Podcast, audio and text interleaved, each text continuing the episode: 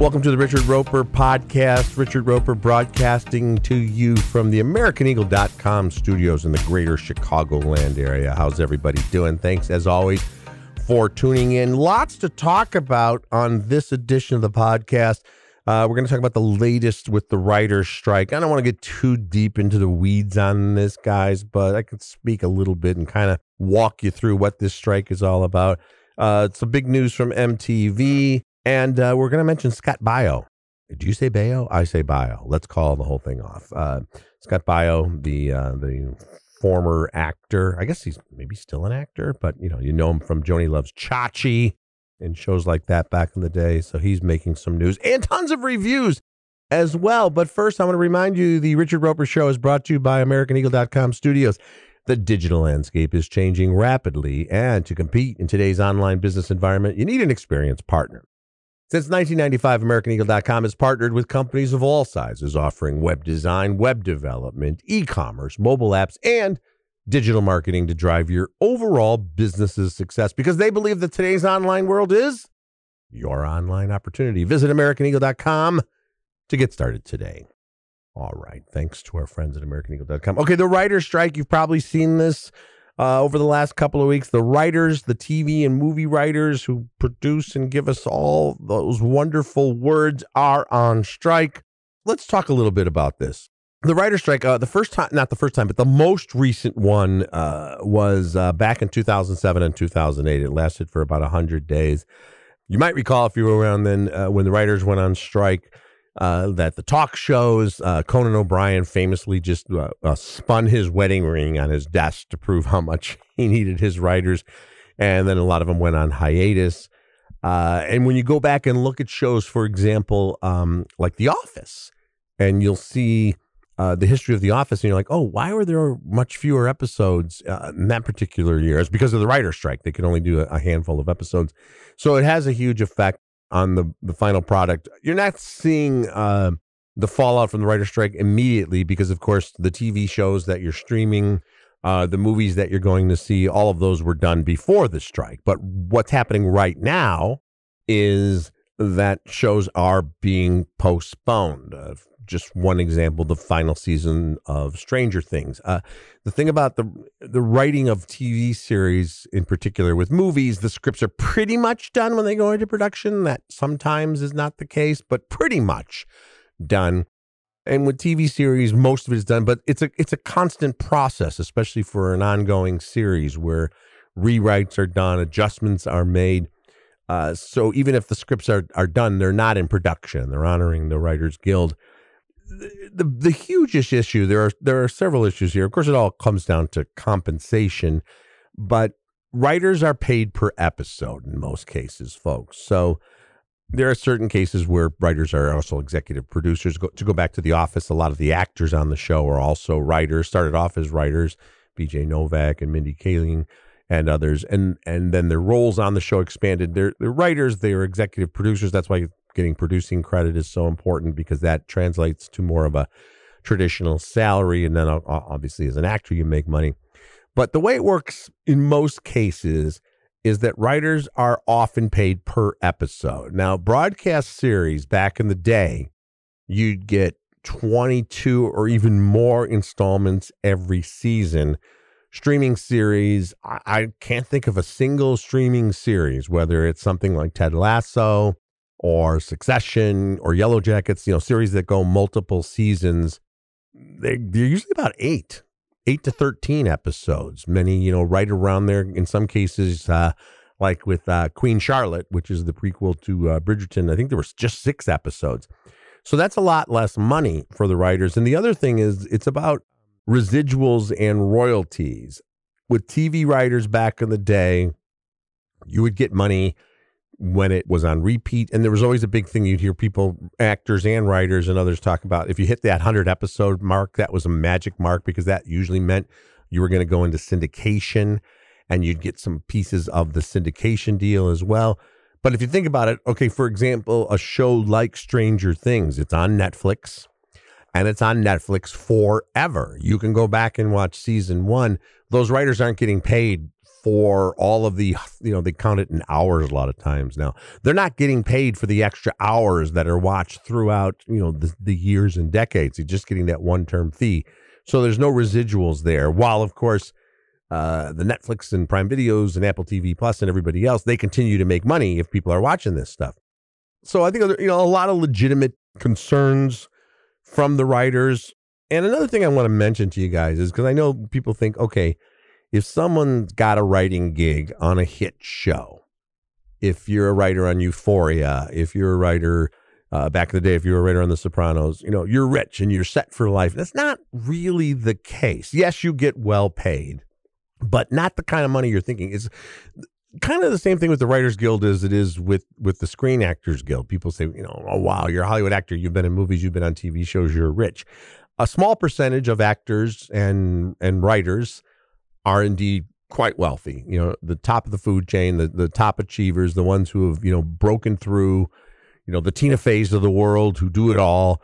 Yes, they make millions and millions of dollars. But if you're a staff writer on a show and you're only getting paid per episode, you're not necessarily getting rich. You know, you make a decent income, but it's it's a it's a living wage. And I know firsthand a lot of people who work in the business, and in addition to writers, we're talking about electricians and assistant directors and all of the jobs you know when you see the the scrolling credits at the end of a TV series or particularly at the end of a a huge movie and it goes on forever and you see hundreds literally hundreds of names of people who worked in special effects and makeup artists and drivers and stunt doubles the vast majority of those people are not zillionaires. They're people who are working hard and, and making a good living, but need to keep working.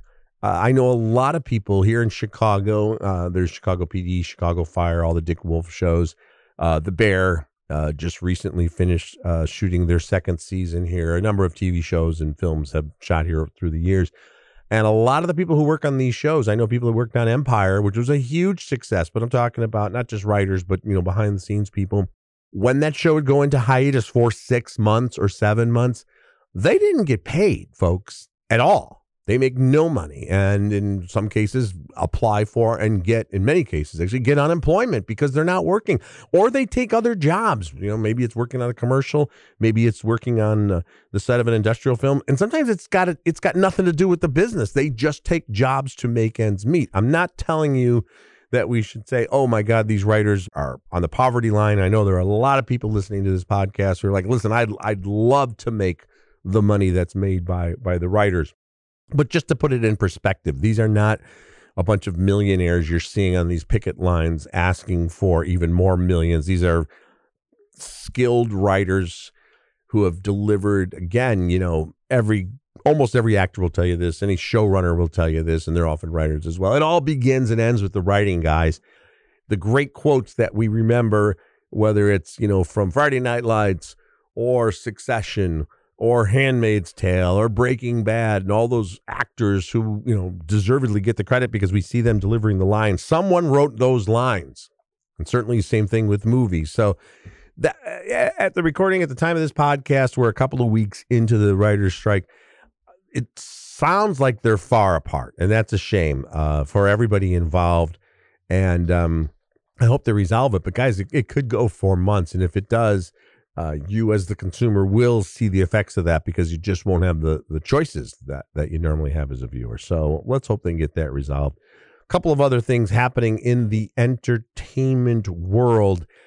MTV News has signed off after 36 years. MTV News. Now, some of you of a certain age will remember a time, because now we're going back a long time. You know, at first it sounded like a joke. This was back in the in the 80s and we're like, well, MTV, it was music television. That was the idea behind MTV, music videos. And for a while, that's all you really got. You got the famous, uh, you know, uh, Mark Goodman and uh, uh all the other uh, Martha Quinn and all those original uh, MTV VJs, who, by the way, talk about not getting paid. They made almost nothing. They were all radio DJs, but it was just about the music videos. And then they started doing other shows. And they did quiz shows and they did spring break things. But MTV News was kind of a big deal. Um, it started off with uh, a single show in 1987 called The Week in Rock, and that was Kurt Loder And Kurt Loder is a great journalist and a, and a cool guy, and somebody who really was kind of the Walter Cronkite, if you will, the Tom Brokaw, uh, the Barbara Walters, the Diane Sawyer of MTV News, the you know the anchor anchor, if you will. And this is now we're talking about Gen X and even some older millennials, uh, folks like that who over the years really found uh, their news from MTV News, and they did really good work. You know, you had Kurt Loder, you had Tabitha Soren, uh, Gideon Yago, Alison Stewart, and they would cover music and pop culture and politics, but they would do it with an eye toward a younger generation without condescending to the younger generation. And they had a lot of, they would break news. There was a famous town hall meeting with President Clinton uh, when he was asked a certain question about boxers or briefs. Let's take a listen. Mr. President, the world's dying to know is it boxers or briefs?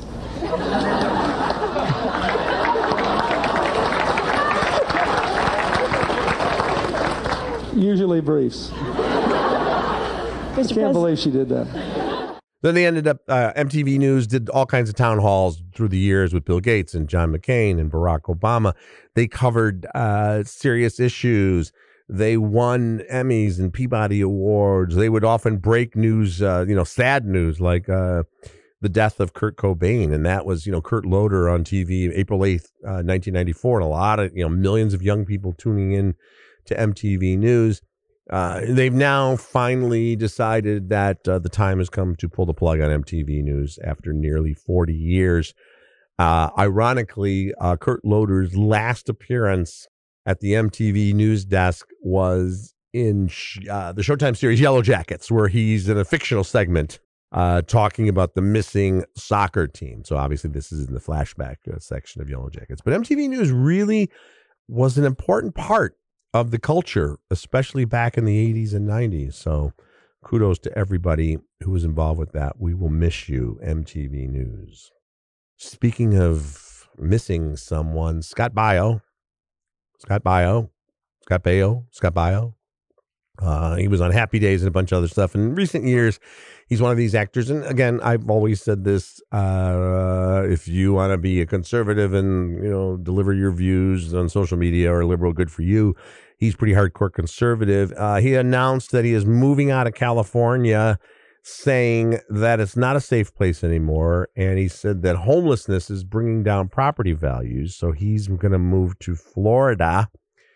Uh, Scott Baio has a Woodland Hills home that's worth about $4 million. I don't know how much the property values are actually going down there because of homelessness. And this is a guy who claims to be a compassionate Christian, but he's moving. He's leaving California, which always uh, brings up the question: How can we miss you if you don't leave? Uh, I don't. Like I said, I don't even know if this guy's acting anymore. He had a lot of, you know, he, he had a lot of success back in the day, and I think you know pocketed a lot of coin. He wasn't very good, you know, just kind of a tiger beat cover boy type of kid like a lot of you know actors get their breaks because they they they, they look good but um he's leaving. So just just in case you were wondering what happened to that guy.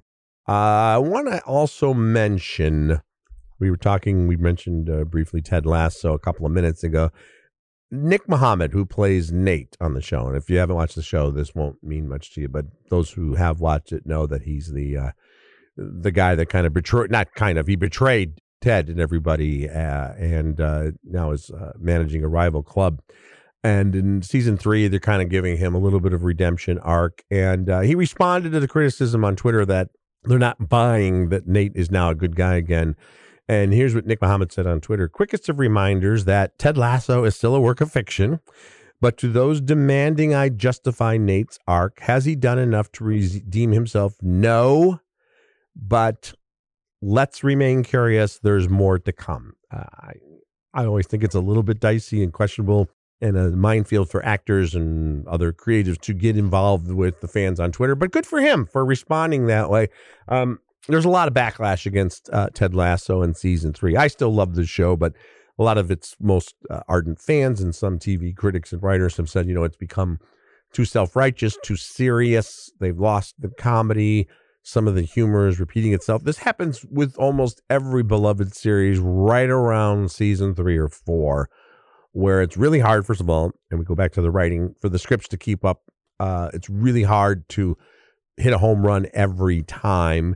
Uh, you look at Seinfeld. You look at you know almost any show you mention. There's a season or two where people are like, yeah, they're kind of off the mark there, and then sometimes they rebound. In case of Ted Lasso, I think this is going to be the final season. I understand what people are saying, but I think it's also sometimes you know people get so worked up about something new and love being the ones who discovered it, and then if it becomes super popular, they're like, ah, it's not as good as it used to be. See this all the time with bands where people discover a musical act and they're all about it, and then on their fifth album, the band breaks free and sells two million units and goes on stadium tours, and those fans who were the first ones there are like, well, they're they sold out. They're not as good as they used to be. It's human nature to kind of go sour on something when it becomes too popular and you were there first. So I still think Ted Lasso is great.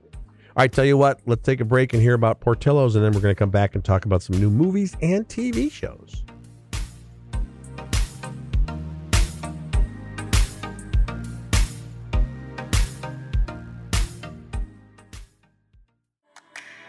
All right, kids, let's talk about Portillo's. It's one of my favorite places to eat on the planet Earth. My delivery history will bear this out. I also happen to live within walking distance of one of the Chicago Portillos. Yes, that's right. I'm that lucky. It is amazing. You could order from the restaurant or the drive through, but if it's not near you, you can go to portillos.com, portillos.com and order. They got french fries, they got all kinds of comfort food the amazing hot dogs, the Italian beef, the Italian sausage, some really good salads, by the way, if you want to take it a little bit easy, because you want to have a little bit room left for the chocolate cake, the best chocolate cake in the world.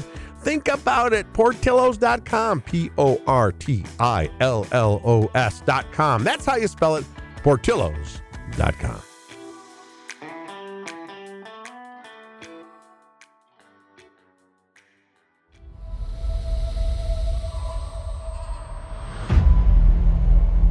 my baby? You wasted FBI time trying to cut a deal for yourself, and seven agents were killed. This conversation now takes place on our terms. Adrian Lovell and Hector Alvarez are still out there. You and I both know the only way you protect that child is to disappear. And if I don't? They'll find you. Both of you. They're using her to get to me.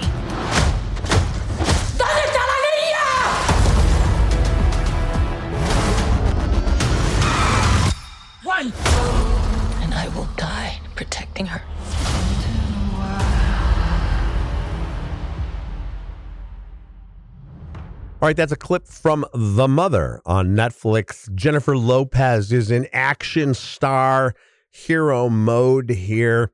She plays, stick with me on this, folks. And listen, Lo looks great. She's, I don't know, 52 or 53. She's done some physical roles all throughout her career, but this is a stretch, I'm going to say. A stretch so much that I think you could pull a hamstring trying to believe it. In this movie, Jennifer Lopez plays a former army sniper who did tours in Afghanistan. Then, when she got out of the army, she became a mercenary working for arms dealers. Then she turns uh, state's witness against the arms dealers. She's also pregnant by one of the arms dealers, hence the name The Mother. Uh, they never give her character a name in the movie. She's just the mother. I hate that. I hate when they do that. Just give the character a name. Uh, and then the movie uh, flash forwards 12 years. The mother's in hiding. Uh, she wasn't able to keep her daughter because her daughter would be in danger. Then she finds out her 12 year old daughter, who she's never met, is in danger and she goes to save her. And we have all these crazy, ludicrous action sequences. By the way, admittedly well filmed, but it is the most ridiculous setup. And uh, deep into the movie, Spoiler alert mom takes the 12 year old to her remote hideaway in Alaska and teaches her how to drive and shoot and be a killer herself so they can take on the bad guys who are inevitably going to find them in Alaska. Some of the most ridiculous uh, sequences I've seen in any movie in recent years. Two stars for the mother. We're not recommending that one. Although you gotta, the last scene in this movie is so fucking ridiculous. I almost want you to watch it so you can share in my pain. Now, the same week that J Lo has a movie coming out, Ben Affleck has a movie coming out, and he's also playing a guy with a very special set of skills. And he also has a daughter who gets kidnapped. But this is a movie called Hypnotic. It's very, very different from the mother. Uh, boy, I hate to, I, I don't want to give too much away here. I actually like this film. It's called Hypnotic. And basically, Ben Affleck plays an Austin, Texas police detective whose daughter is kidnapped. And then he goes into kind of this uh, Matrix type world to try to find her.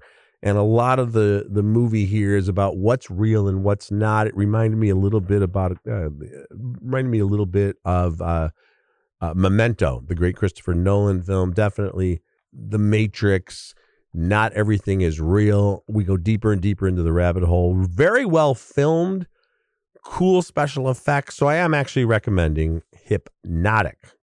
Here's another series that's coming out, uh, FX on Hulu. It's called Class of 09.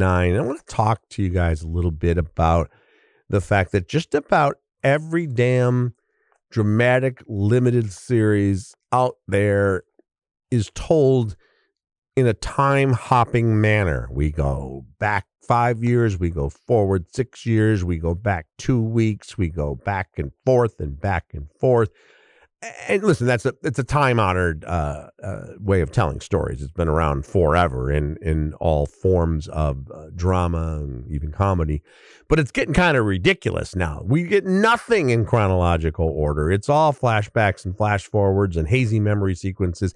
In just recent weeks, uh, everything from Silo to the Fatal Attraction reboot to Daisy Jones and the Six to the Kiefer Sutherland series Rabbit Hole. We're bouncing around timelines. We're bouncing here. We're bouncing there. I mentioned Yellow Jackets. That's a series where it really makes a lot of sense because it's set in two timelines, and what happens in one timeline is constantly informing our understanding and appreciation for what's happening in the other timeline. So now we got this series called Class of 09 FX on Hulu, and it's about these FBI agents across three timelines uh, the year 2009, present day 2023 and 2034 it's very timely because part of it's about the FBI in this fictional series using artificial intelligence as a way to stop crimes almost before they occur, which was kind of the plot of remember Minority Report, a great movie. Uh, it's got Brian Tyree Henry, uh, Kate Mara, terrific cast. But I got to say, guys, there were certain times, even though the years are distinct and there's some digital aging and makeup, you know, because some of the characters are aging 25 to 30 years, there's certain times where I couldn't figure out if we were in 2023 or 2034. And that's not good. I am recommending the series, but I think you'll see what I mean. I wish they had just calmed down with the jumping of the timeline in the case of this series, I think it would have been fine just to tell the story. Here's what happened in 2009 for two episodes. Now we're going to jump forward to 2023. Now we're going to go to 2034. The the jumping back and forth does not serve the story, actually makes it more complicated. Want to end on a super positive note. One of the best movies of the year. I gave it four stars. You get all my uh, written reviews at chicagosuntimes.com. Uh, it's a movie called Blackberry. And again, if you're of a certain age, actually almost any age, if you're old enough to be listening to this podcast, you probably remember or your folks had Blackberries. Uh, it's pretty remarkable film. Uh, it's directed by Matt Johnson. It's essentially very similar in structure and form, and even the indie style cinematography to a social network. Uh, the difference is at the end of a social network, the social network, uh, we're told that Facebook has grown exponentially. And of course, it's grown much, much bigger than the movie that came out, you know, the numbers cited in a movie that came out in 2010. Or the recent movie Air, which is all about the advent of the single player contract, the uh, Michael Jordan signing with Nike, and at the end, you know, and it's set in the 80s primarily. And at the end of Air, we're told, of course, that Nike has gone on to become this, you know, incredible global phenomenon. The difference here is at the end of BlackBerry, spoiler alert, we find out that, you know, it didn't work out well for BlackBerry. At its height, BlackBerry controlled 45% of the cell phone market. In the year 2023, it has 0% of the cell phone market. So this is the story of this amazing rise to fame and fortune for the founders of BlackBerry, but also uh, the disastrous fall. And, and it's interesting because this was a company in uh, in Ontario, Canada. They they weren't in Silicon Valley. They weren't a bunch of Ivy Leaguers, but they were brilliant Canadian tech whizzes who designed the BlackBerry and the big breakthrough. I think in late the late '90s, and the movie does a great job of walking us through all of this. Uh, the big thing with the BlackBerry was they figured out a way that you could reliably get your email and make phone calls on your handheld device and you wouldn't keep crashing the server. Other other companies had tried to do that, but once more than a few hundred people got on the network, it would crash. And they figured out a way to get around that. Technologically, it was brilliant. They made huge deals with companies like Verizon and the BlackBerry was it, man. You know, you could get it in like a with a blue cover or the black and it had that raised keyboard with the little clicking, that satisfying clicking thing. The whole thing was remember you had to type with just your thumbs. That was the big thing with the BlackBerry. And uh, you know the the common phrase was crackberry because people were addicted to their BlackBerry. That had never happened before. They had people had portable phones for you know and pagers, but they didn't keep looking at it because there's nothing to look at. You either got a call or a page. But once you could get your email and send messages and essentially in real time, people were hunched over their blackberries and became addicted to them and they they they, they were the deal man. They were the shit if you had a blackberry. All these hip hop songs back from the day were always mentioning uh, blackberry. Jay-z called it blueberry. And then came along the iphone in 2007 and this movie does a brilliant job of chronicling uh, the rise and fall of blackberry uh, how they oversold how many blackberries they could manufacture and how they dismissed when they first saw the iPhone. They were equal parts intimidated, but also like, this is a toy. This is never going to work. It doesn't even have a keyboard. It's just all screen. Nobody's going to want this. And spoiler alert, that's not how it played out. So the movie's called Blackberry. It's very funny. It's very smart. It's got great work from the cast, brilliant screenplay, one of the best movies of the year. That's how we're going to end this edition of the Richard Roeper podcast with a four star review, my friends. Thanks so much to everybody, as always, and the team at AmericanEagle.com. I'm Richard Roeper, and we will talk soon.